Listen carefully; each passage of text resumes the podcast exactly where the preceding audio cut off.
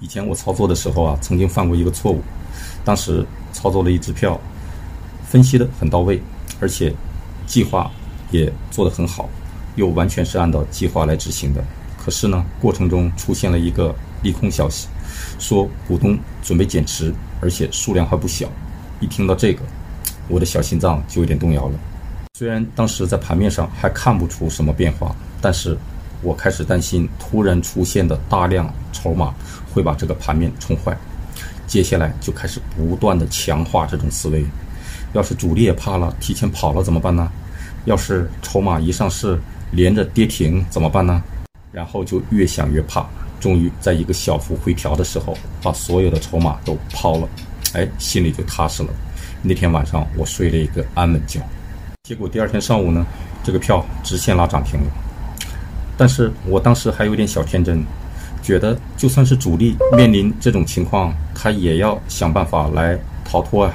所以这多半就是一种诱空的行为。对自己进行了一个小小的安慰之后，嗯，我又放心了。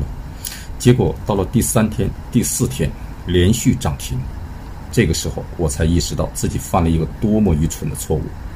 关键的时候没有选择相信自己，反而被消息给左右了自己的判断，而且我还跑到了对立面去说服我自己，来做出一个错误的决定。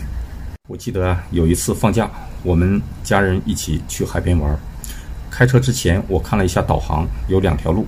一条路比较近，大概一个小时就到，但是导航显示塞车比较严重。而另外一条路呢比较远，大概是两个小时的车程，但是全程基本不塞车。于是我就决定走第二条路。就在两条路即将分叉，我要做出选择的时候，家人说：“干脆咱们还是换第一条吧，因为就算是塞车，两个小时也就到了。”左一言右一语的，然后我又动摇了。结果就选了第一条，我们用了足足五个小时才到了目的地，这一路上我都快憋得崩溃了。这两件事说明，我们在操作和做事的时候，如果之前分析的很冷静，没有什么大的逻辑风险，那么最好坚持原来的计划，因为无非就是时间问题，不要在意过程有什么区别。更不要随便听别人的消息和建议而改变自己的计划。事实往往证明，只有一开始冷静分析的决定才是最正确的。